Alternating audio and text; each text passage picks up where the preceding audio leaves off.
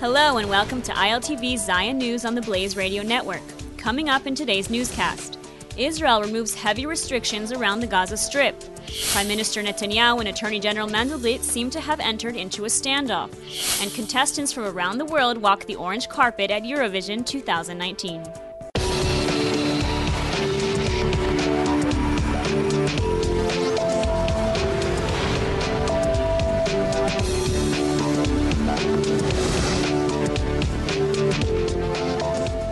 Following a devastating escalation of violence where Hamas fired nearly 700 rockets at civilians in Israel and the subsequent shaky pause in hostilities between Israel and Hamas, this last weekend along the border was relatively quiet.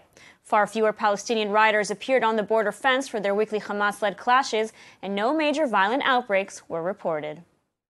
Meanwhile, Israel, for its part, removed restrictions on the Gaza fishing zone and reopened border crossings for commercial and other goods. Further, Qatari envoy Mohammed El Emadi was allowed entry into the strip Monday morning to deliver yet another money transfer of $30 million to impoverished Gazan citizens. This out of a total of $480 million that Qatar has promised to the Palestinians. As always, however, the seemingly quiet weekend wasn't for lack of trying, as multiple potential terror attacks were prevented by Israeli security services. For one, on Sunday, the IDF arrested a man from Gaza after he crossed the Gaza border fence illegally armed with a knife. There were no injuries or incidents, however, and the suspect has been detained for investigation. Then, on Monday morning, two former security prisoners and residents of East Jerusalem were charged for allegedly planning a shooting terror attack in Tel Aviv.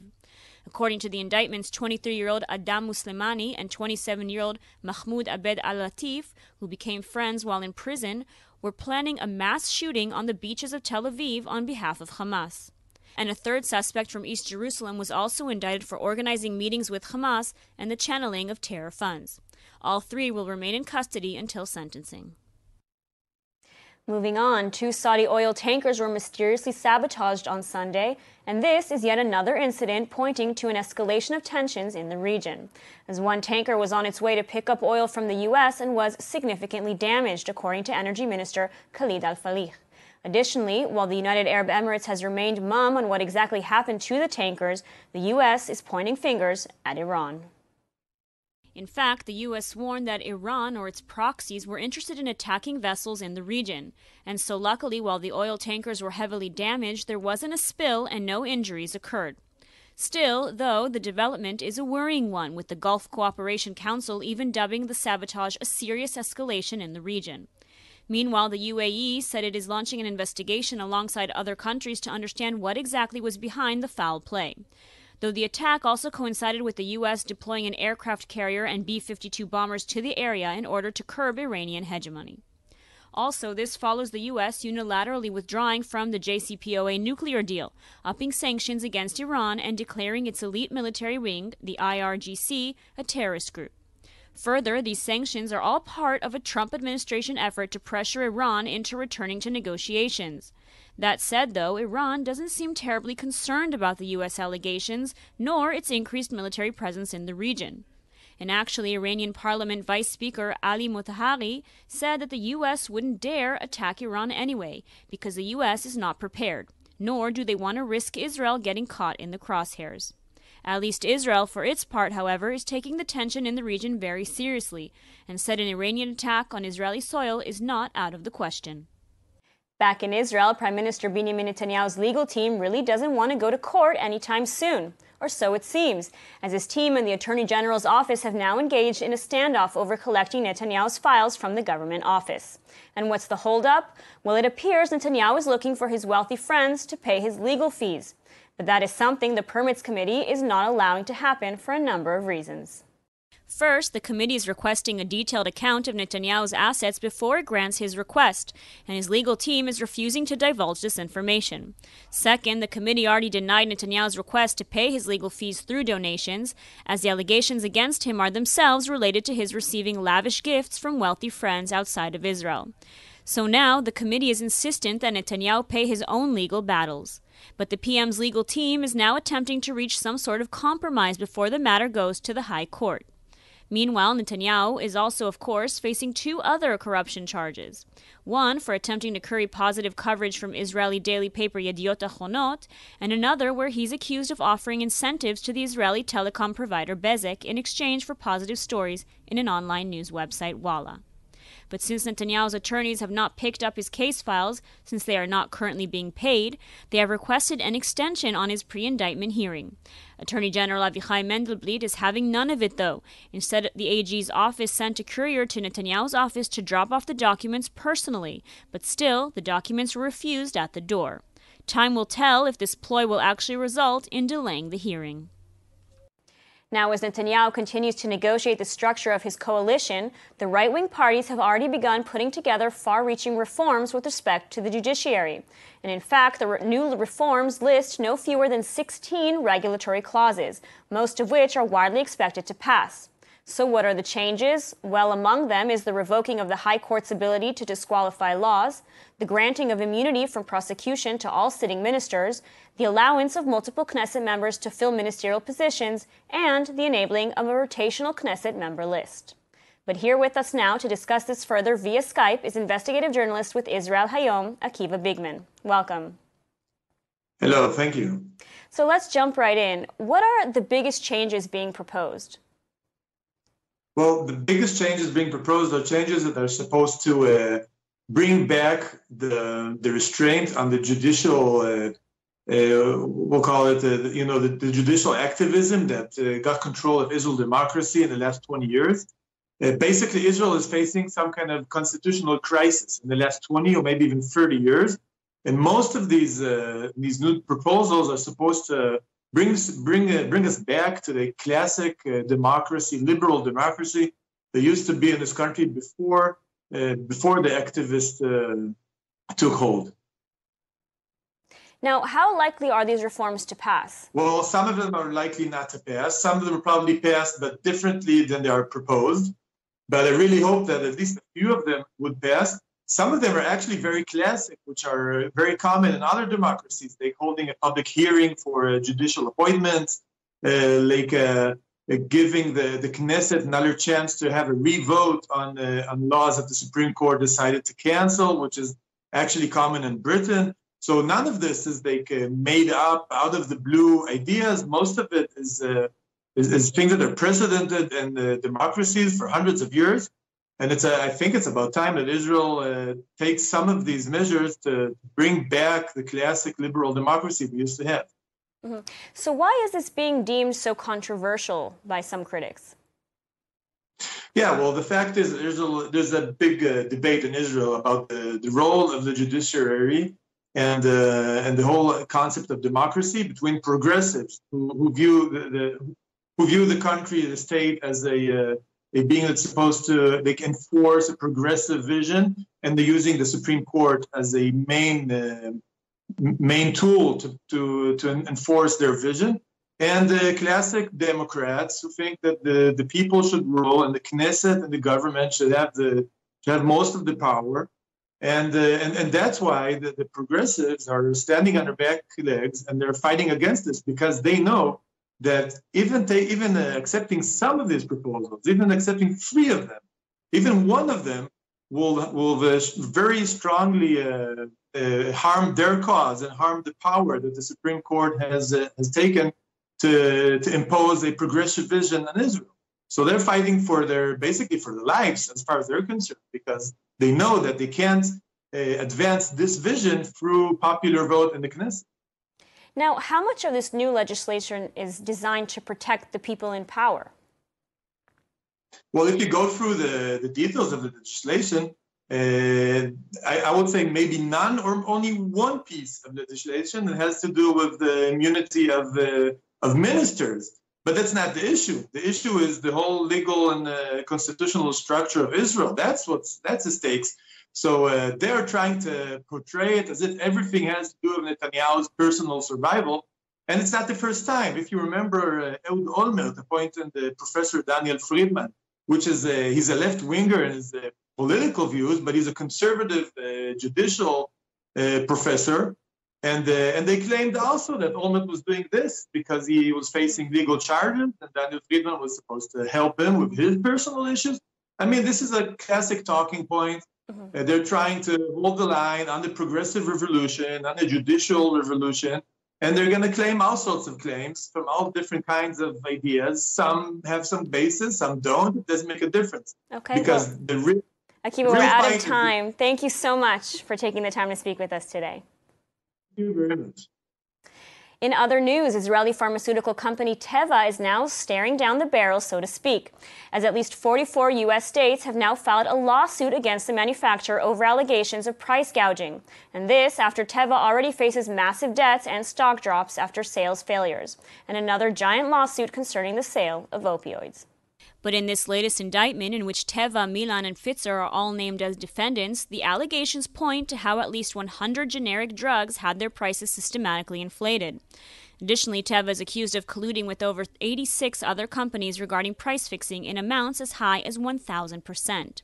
As Connecticut Attorney General William Tong reported to Bloomberg, we have hard evidence that shows the generic drug industry perpetrated a multi billion dollar fraud on the American people. And we all wonder why our health care and specifically the prices for generic prescription drugs are so expensive in this country. This is a big reason why. But still, while Teva certainly seems to be heavily involved, the issue is far from an isolated incident. Meanwhile, as Poland marched against Jewish restitution in Warsaw over the weekend, a passionate march for Palestinian rights was held in London on Saturday too, and it received Labour leader Jeremy Corbyn's full blessings. Additionally, the march, which saw hundreds cheering for Palestine to be free, coincided with the Nakba, or the annual day meaning catastrophe in Arabic, lamenting Israel's independence and the alleged expulsion of Arabs who voluntarily escaped Israel during the war. And in fact, leading the march was Ahed Tamimi, the now 18 year old girl who was jailed for hitting an IDF soldier. Tamimi, who has become a poster child for the boycott movement, is somewhat of a star in Europe, where she speaks about the need of resisting Israeli occupation. And in typical Corbyn fashion, the Labour leader then took to Facebook and praised the protest, adding that the Labour Party can't stay silent at the continuing denial of rights and justice to the Palestinian people. Then he went on to continue to condemn IAF strikes in Gaza, but of course made no mention of the 700 some rockets launched at Israeli civilians last week. But elsewhere, in another misstep, it appears Corbyn has written an effusive foreword for a book that claims Jews control the global financial system too. This in a new edition of the 1902 book Imperialism, a Study, in which Corbyn writes that the book is brilliant and very controversial at the time. And though the book has largely been disproven and denounced as racist, the Labour Party remained adamant that Corbyn was praising the overall political theories espoused in the book itself and doesn't actually subscribe to the author's outdated beliefs regarding the Jewish people. But again, though it's hard to swallow that explanation when Corbyn has a long history of siding with the anti Semites of this world. For example, just to name a very small number of the many incidents involving Corbyn, in 2006, he called for the release of two convicted bombers who set off powerful explosives at a building housing Jewish charities. Then, three years later, he said Hamas and Hezbollah were his friends, statements he never retracted. And in 2010, he hosted a Holocaust Remembrance Day event where he compared the Israelis to Nazis. So is this latest problematic act another misunderstanding or just more of the same? You be the judge. Now, in yet another diplomatic victory for Israel, Germany has just stated that it will support the Jewish state at the UN. And Germany also added that it's deeply troubled by the anti Israel bias evident in the international body and wants to take a stand against the discrimination Israel routinely faces. Additionally, Israel's ambassador to Germany, Jeremy Issacharoff, said that he hopes such a declaration is the beginning of a change in voting patterns for the country. In general, too, Germany, like most of Europe, tends to vote against Israel when resolutions against it are put forth. But in a statement released by Germany's Foreign Office marking 70 years since Israel joined the UN, it said that it now stands at Israel's side and has a historic responsibility not only to Israel, but to the Jewish people. Then Germany continued that it's concerned that Israel continues to be criticized inappropriately, is treated in a biased manner, and marginalized in the bodies of the UN. Unfortunately, however, that support isn't always evident on Germany's streets, as just last week an Israeli was brutally attacked in a pro Palestinian event in Berlin. The man in question was Daniel Gurfinkel, a 27 year old Israeli clarinetist studying at the Hanns Eisler Academy in Berlin. and a video broadcast by the Russian news agency showed him being forcefully shoved and hit by pro Palestinian activists who were opposed to Israel hosting the Eurovision this year. Additionally, it took police who were stationed right there at least five minutes to intervene, according to reports. Breaking with a decades long held tradition, the Iranian National Olympic Committee, or NOC, has just published a letter Saturday detailing the end of its boycott against competing with Israeli athletes. Thus, as illustrated in the letter posted by the International Judo Federation, Iran will fully respect the Olympic Charter and its non discrimination principle. Iran's compliance, while admirable, however, comes after the International Judo Federation first reached out to the Iranian sports ministries. And in fact, the IJF website cites a recent history of a disturbing phenomenon involving sudden injury or failure of weigh in of Iranian athletes, linked by many to the possible obligation of the given athletes to compete against certain countries. And the IJF has even threatened Iran with banishment from future competition. Further, even the signatories of the Iranian statement have benefited from the anti Israel boycott. President of the Iranian Judo Federation, Arash Miresmaeli, for example, was paid $125,000 in 2004 after intentionally getting disqualified from competition against Israeli judoka Udi Vaks. And Miresmaeli told the BBC at the time that it was in sympathy with the oppressed Palestinians. That being said, though, many athletes and athletic directors, even in the Arab world, have criticized this practice already, especially as it's not unique to judo. And in response to calls against normalization from pro Palestinian detractors, such critics simply respond with how it's better to beat the Israelis on the world stage than lose to them on purpose because of a boycott. Moving on, Eurovision is almost here. And to celebrate the week long extravaganza, representatives from 41 countries sauntered along the orange carpet Sunday night. Why orange? Well, like New York, Tel Aviv too is a city that never sleeps and fancies itself the Big Orange. But at any rate, the competition will kick off Tuesday night, and everyone here is very excited. The city of Tel Aviv has never been more ready, ever. We've been in existence for exactly 110 years. We were born 110 years ago as a city, here, at this very spot, and we have been preparing for this Eurovision for the past 110 years. Seriously, this is the single biggest event in the city's history. The Eurovision Song Contest is about peace and love, yeah. so we're here for that. Yeah, Israel's done a fantastic job so far with the hosting, so it's going to be a really special show. However, as with most things, the historic singing contest is not without its controversies. Kan, the Israeli public broadcasting channel, released a short musical number to explain Israel to tourists. But the video was full of Israel's trademark, self deprecating sense of humor, which many felt went over the head of English speakers. And many called the video cringeworthy for its jokes about greedy Jews and the fact that Israel is a land of war and occupation. Meanwhile, it seems that the number of tourists descending on the White City for Eurovision are much lower than expected. Only 5,000 to 7,000 tourists are coming for the event, way down from the 14 to 18,000 that were initially projected. Why? Well, while the BDS movement would love to take credit for this, the real reason is that coming to Israel isn't a bargain, especially during peak season, and politics has little to nothing to do with it. Flights are expensive, and hotels jacked up their prices for Eurovision specifically, only to drastically lower them at the last minute when they saw how demand suddenly fell in response. But regardless, that just means savings for the savvy shopper. And for those who already arrived, the party has not disappointed. Well, the Eurovision is a great event for Tel Aviv and the hotels are in high uh, demand. We're not fully booked, but there is a very big demand, and uh, there will be a big celebration in Tel Aviv all over our hotels. I think Tel Aviv is ready for Eurovision. Yeah, definitely. I think the people of Tel Aviv are really excited to have the contest here, and I think, yeah, they're ready to welcome the world. So far, only the grand final is sold out. Uh, the rest are half sold out. So we have some tickets to sell, and uh, please come in and join us. It will be great. But if you are not here, Kan will uh, broadcast uh, the, uh, the amazing Eurovision of 2019 to your homes. So don't worry if you don't have tickets. And now, joining us with more on the Eurovision hype, please welcome ILTV's own Nori Lizaraga.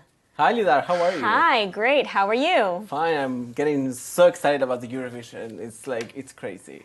So, what do you think of Eurovision this year? I think, like the, the woman uh, talking before, even though all the tickets were not sold, sold out, I think somehow they're going to manage to do it. I think those arenas are going to be packed and it's going to be amazing. It's gonna be a big celebration. And what about Israel's contestant, Kobi Marimi? Okay, we can we can dip into this. Okay. Um, basically, he put out a song. It's called Home.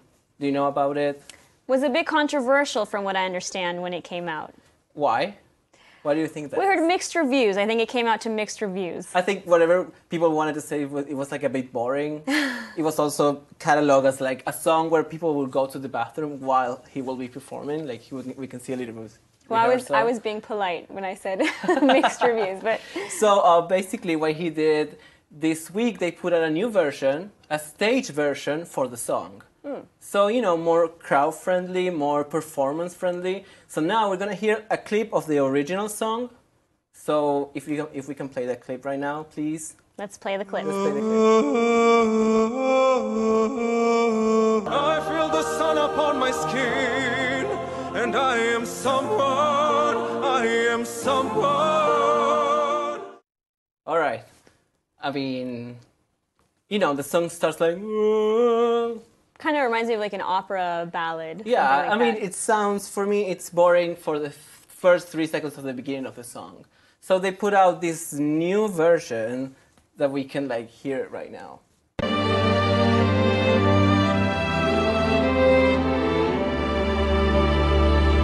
I feel the sun upon my skin, and I am someone, I am someone.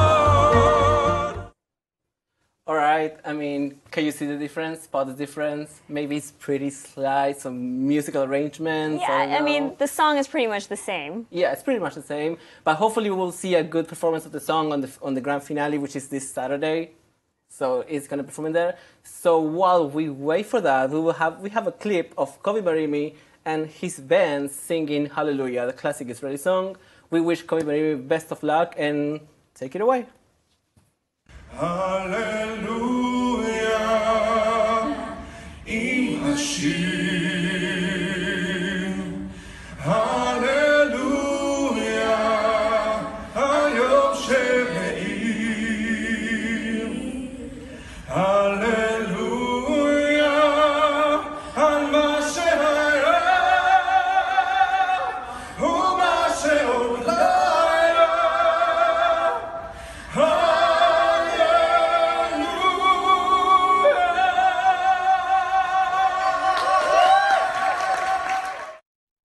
Other news, the Bereshit isn't the only evidence of Israel making it to the stars either now, as American astronaut Jessica Meir announced she would be taking an Israeli flag on her first mission to space this September.